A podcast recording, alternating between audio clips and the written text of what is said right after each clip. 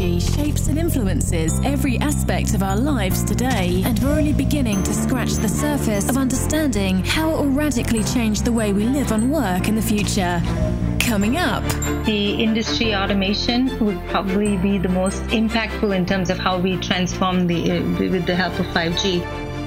The vehicle communications, the autonomous vehicles, th- those can still be done with some levels of just even the four G capabilities. But the re, re, reinventing the way automation happens on the factory floor would be where five G would see its biggest benefits. You're listening to the Futurithmic Podcast with Michael Hainsworth, a Nokia original series.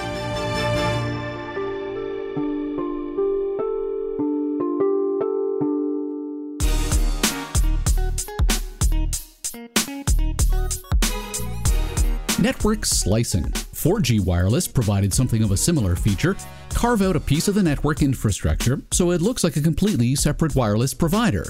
That led to the explosion of low-cost mobile virtual network operators providing consumers with dirt-cheap cell phone service.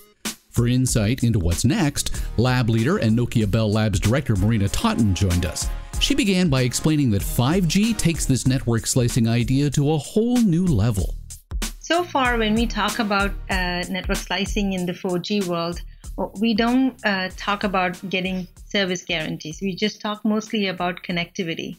Um, in the five G era, when we talk about network slicing, it's taking the network infrastructure and creating virtualized um, uh, networks on top of the existing common physical infrastructure, but in a way that allows us to be able to provide guarantees for different types of performance metrics, most especially from a latency perspective. To be able to guarantee those kinds of service parameters is what a network slice allows you to do.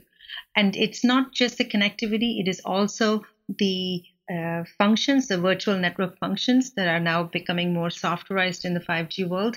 So it's the connectivity of both the virtualized infrastructure as well as the physical infrastructure that comes together to provide that end-to-end service in a slice.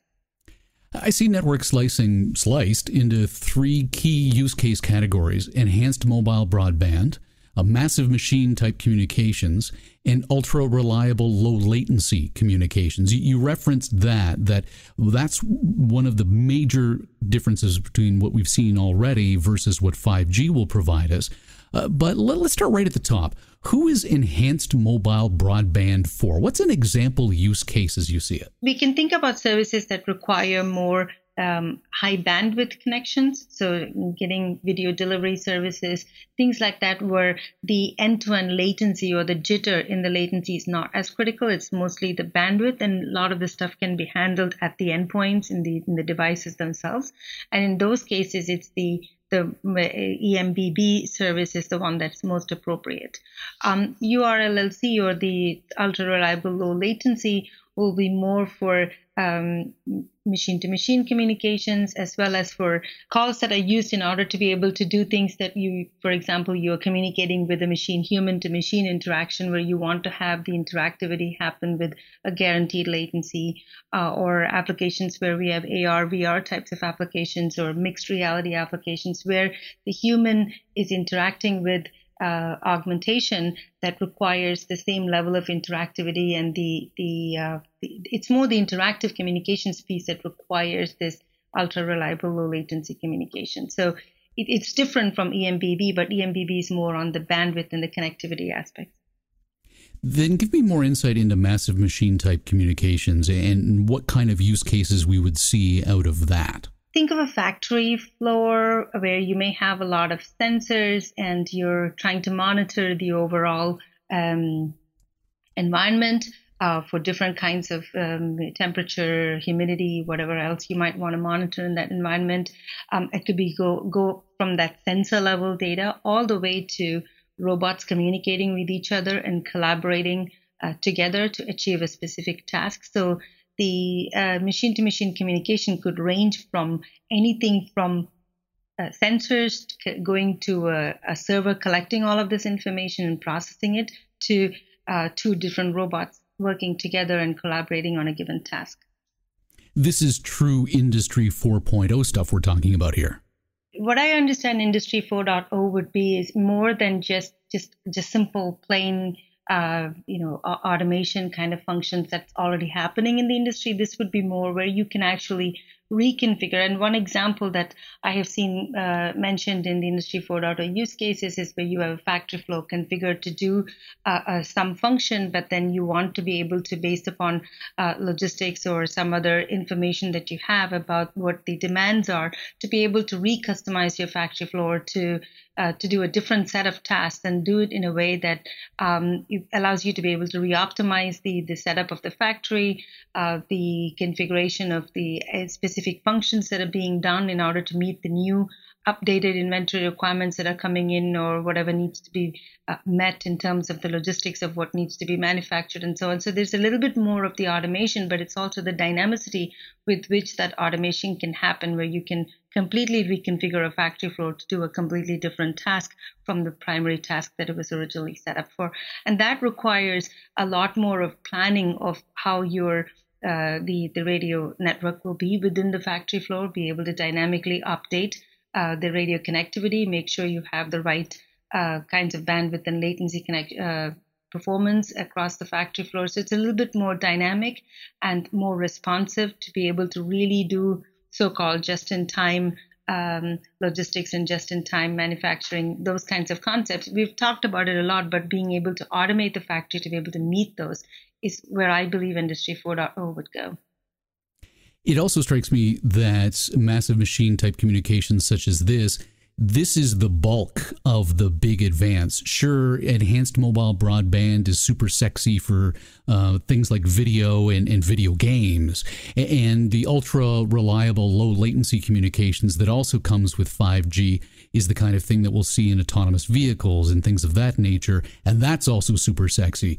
But the, the bulk of the benefit of five G comes from exactly what you've just described. Yeah, I think the, the industry automation would probably be the most impactful in terms of how we transform the uh, with the help of five G. Um, the vehicle communications, the autonomous vehicles, th- those can still be done with some levels of just even the four G capabilities, um, but the Re, re, reinventing the way automation happens on the factory floor would be where five G would see its biggest benefits. So what are the biggest difficulties that need to be overcome to make that possible? Of course, the radio technologies have to be uh, available uh, and optimized for the kind of uh, environment in which you are deploying these uh, networks. Um, but it is more than just the, the radio or the, the radio head, the radio d- domain alone. It's also looking at what are some of the security functions, what are some of the, um, the authentication and all of those other capabilities that need to be added on to be able to make this uh, um, uh, these services possible and trustworthy. That's one big issue, the security. Um, the other aspect is also if you want to get um, more out of these networks, more out of the uh, out of the investment that we're making in five G, we want to be able to create Uh, a, a variation in the types of services. So here's a simple example would be uh, an example of a mining environment. You want to do uh, sort of a pit-to-port automation of uh, of a mine. It, you may have certain services that are everyday services like monitoring of personnel and so on. But at some point when there is a problem within the mine, you want to be able to very quickly uh, switch from everyday information gathering, sensing kind of functionality to apply the bandwidth and the connectivity and the, the latency requirements towards the teleoperation uh, function. And, and that would be a much high value service that is added because the teleoperation will be brought in when you need to remotely be able to control some aspect of the mine, which in a daily setting may not have, may be automated on its own. There's a problem, you need to fix that. So before the entire uh, pit-to-port automation gets stuck uh, because of one particular part of the, the automation process not working and you end up using teleoperation, what is needed is the ability to re-optimize the network or reassign bandwidth to different services in such a way that you can actually prioritize these high-value services at, at the right time in an on-demand fashion so that you can actually do. And this requires the orchestration of that network. So it really requires the um, the radio network, the backhaul network, the applications, all of them to be able to dynamically get reconfigured in order to meet that need. So I would say security and orchestration of the end-to-end network that's deployed in the factory floor or the mine would be essential in order to be able to switch between uh, different capabilities that are important at different times of the operation of the mine. And as we've talked in the past, um, the security component to this conversation is paramount for Industry four point oh. And artificial intelligence, and perhaps more accurately machine learning, is going to play a critical role in keeping an eye on that network and ensuring it's secure. Do we have the the, the backbone already? Do we have the, the built-in understanding as to how to deploy that effectively already within the telecommunications industry? Or do C S Ps need to be trained and, and taught uh, about all of these issues in the first place? Where are we in that understanding of the true value of five G? So it depends upon when we talk about machine learning uh, within a factory floor, right? Because some of the machine learning that is needed on a factory floor is also sometimes domain-specific uh, knowledge. And most of the time, those domains that are doing the automation would have that machine learning already in place. And there is conversations about using concepts like transfer learning, where if you have uh, a certain type of robots that are operating in a one factory floor, uh, the learnings from that uh, environment can then be transferred to um, to a different system, because you just have the, the, the right abstractions or the right um, representation of the data that is being sent so that you can actually do that. And this is something which is much more domain specific. Now, if you look at C S Ps, that goes into overall the five G network that we talk about, that you have your C S Ps that are, are responsible for.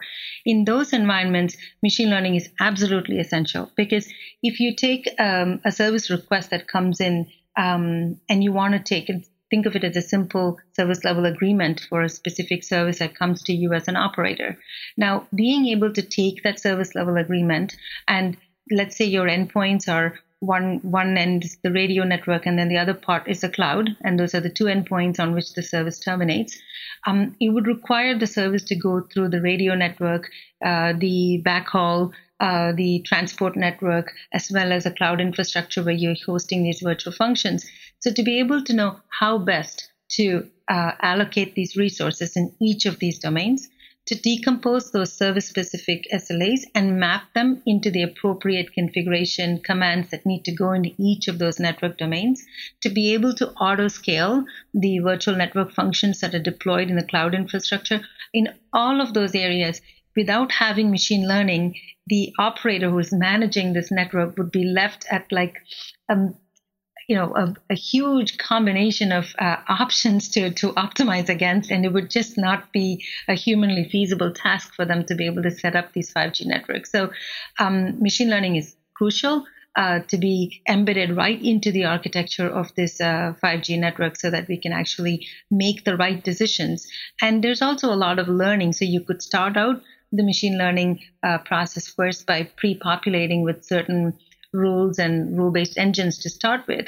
But then eventually, as we collect more data and as we run and operate these networks, we can actually continuously learn um, and update those rules and update those uh, decisions that are being made, so that you can eventually end up in a well-oiled um, automated network that we could set up. And so automation without machine learning is just not a possible at all, because it's a much complex system that requires machine learning. And I think you've touched on a, a bunch of different issues, including how network slicing streamlines networks, the existing systems, the way they're set up, the way they provision uh, for customers and meet those service level agreement requirements uh, is very unwieldy. And five G and network slicing, it goes about ensuring that the people who are on any given network, or the machines that are on any given network, have a right to be there, because there's a lot of bouncing back and forth in and out of the system that goes on. And if we used existing architecture, as we see with four G, we simply wouldn't have that kind of streamlined flexibility. Yep, yep. So, so basically you would have sensors. So, so when we talk about slicing, there's an entire life cycle to a slice. So it doesn't mean that the slice is always on, right? You have slices that may be created for some sets of sensors, but they may not be active at a given time. They would be dormant, as you said. Um, but then that slice would be provisioned may not be used, or it would not be activated, but they would be provisioned so that when there is an event that happens um, that requires these sensors to turn on, you don't have any delay in terms of being able to collect the information from those sensors. So there's the, the if you look at the overall life cycle of a slice, there is the the um, the configuration of the slice piece, and then there's the activation of the slice piece. So yes, these slices will get come on and off dynamically depending upon the need, because you still have a fixed infrastructure, and it's very important to be able to make sure you can multiplex all these services on this fixed infrastructure, because um, the, the big advantage of five G that I see is it's no longer going to be throw bandwidth at the problem and we solve it, right? It's going to be how do we maximally leverage our infrastructure or in, optimally use our infrastructure to multiplex all these different types of services that you know, are not continuously sending data, but rather required to send data with a specific set of performance requirements, but may, they may be short-lived. But you want to be able to, especially on the radio side, be able to optimize the usage of the physical layer capacity in the best way possible. So yes, you would need that ability to turn on and off uh, to make these five G services become more useful and dynamic. Autonomous vehicles in healthcare seem like the most obvious use cases for ultra-reliable, low-latency communications, but where else do you see this need for this virtually instantaneous back and forth? People talk about robotic surgery and things like that, but I, I would say that in the case of the mobile network, I can see the virtual R A N, the cloudified R A N is one of the clear use cases for why we need uh, ultra-reliable, low-latency. Um, but also, once you start to augment human beings with more uh, machines that are um, connected to you. So basically, you're no longer just a human, but you're an augmented human who has these superpowers to be able to uh, connect to another. Um, so it's, for a simple example that I always use is that memory or compute is something that a human is sort of lacking. But being able to have that speed with which you can access your memory or com- compute in a cloud or some kind of a cloud that follows you around, and having that really uh, uh, minimal latency and high reliability so that it almost looks like it's an extension of your brain, that the cloud that follows with you is kind of an extension of your brain, is a good way to augment the human to be able to address the task at hand uh, in a way that is actually Make, makes the human more capable than just the biological human being that we have today. So I could see any any such application that would require the human to be able to make decisions with all the information at hand. Um, being able to access the cloud for that information would require these types of um, low latency and ultra reliability. And while we may have to wait for six G before we plug our brains directly into the cloud, I suppose you're talking about augmented reality, A R glasses and things like that. Yeah, uh, uh, Google uh, A R glasses, or even when you, you know, whatever you see, to be able to overlay information on top of what you're seeing. All of those things can be done today, even before six G comes.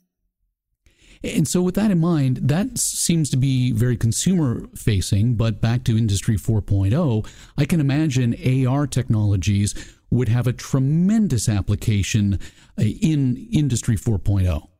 Yes. Um, so, for example, I mean, one one simple example that I've considered is that oftentimes when you see these people who are sitting on uh, utility poles, or uh, you know, they're trying to fix thing, fix problems in the uh, connectivity of, that they need to reconnect after an outage, for example, after a storm or something. Um, oftentimes, they don't really have much uh, information that they could use to be able to know what lines are connected where, or you know, what's happening with the topology, or whatever they're doing on those um, transformers that they're going to set up, or in all of those things. Sometimes it's useful to know, you know, um, have overlaid information on top of it, or even in a factory floor when you're dealing with a very complex piece of machinery, to be able to have overlaid information, even simple things as manuals that allow you to be able to um, know what needs to be done. And as it's kind of like an augmentation of your ability to have a piece of paper open that tells you what the instruction manual is, to be able to deal with that. So so even in those simple tasks, you can see how an overlaid set of information in in very, um, let's say, difficult circumstances, like while you're on a utility pole or you're in the middle of a huge machine setup, it's helpful to have that augmentation to make the the task of the human uh, much easier and more more easy to to accomplish the task with safety and speed. So you're telling me that men will no longer have an excuse for not reading the instructions or getting the directions? Yes, it should be there when they get to get, get to do the task. I would get my IKEA furniture done sooner. Let's come back to the very beginning with enhanced mobile broadband. You mentioned video as an example, but I suppose uh, Google Stadia is a prime example of the benefit of five G in being able to provide Uh, an ultra high speed responsive video game experience where all of the processing is taking place on the edge cloud. It's not taking place on the user's individual screen. Correct. So, so yeah, so the game, when you talk about video games, I mean, it depends upon the type of video games we are referring to. And Stadia is a good example where having that low latency is becomes very crucial. So I, I hear all kinds of complaints from the kids in the neighborhood. They say that like, oh, Stadia doesn't do very well anymore. I don't like it anymore. And it's really because of the, the interactivity that has somehow been compromised with the four G network. So uh, it's a clear example of where latency is important from a video gaming perspective. And I fear, as a geek myself, that they launched Stadia before five G was really a thing. And so my fear is that we're going to see an entire consumer segment say, oh, I, I tried this thing. It doesn't really work. I'm not going to give it a shot again. And this all was launched in the four G era, not five G. Correct. It's an interesting point because I've had lots of people ask me questions, just just run-of-the-mill family and others ask me, so what do you think five G will do for me that it doesn't already achieve in four G? And and I think as an end consumer, um, we're still looking for what that end consumer applications will be for five G. And the fact that Stadia didn't do well says that from an entertainment perspective, certainly there's value for five G. But would that really be the big business case? Um, I don't think so. It will mostly be in the industrial segment.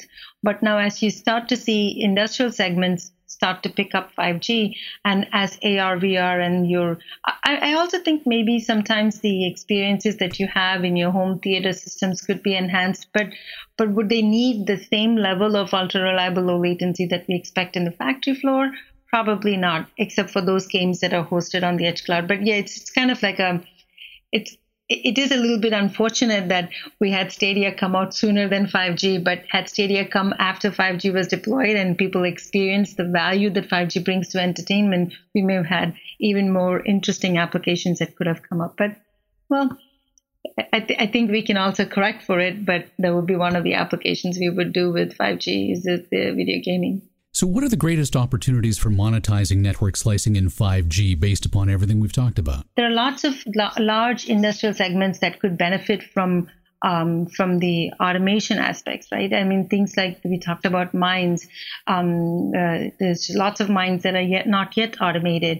Uh, there is agricultural sectors that could be used. Uh, there are examples where you're creating, um, you know, focused farming that's happening within like warehouse settings where you do continuous monitoring and, and do things where you're actually wanting to, um, you know, maybe automate a lot of things that, that you do within the within the farming practices. So all of those things could benefit a lot from five G.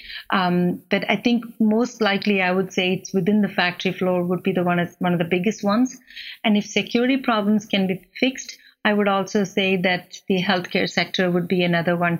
The only thing that I think would prevent the healthcare sector from going with the five G uh, advances would be primarily the concerns of privacy and security and um We we have some solutions that we've been investigating as to how to make uh, five G secure enough to be able to support healthcare applications.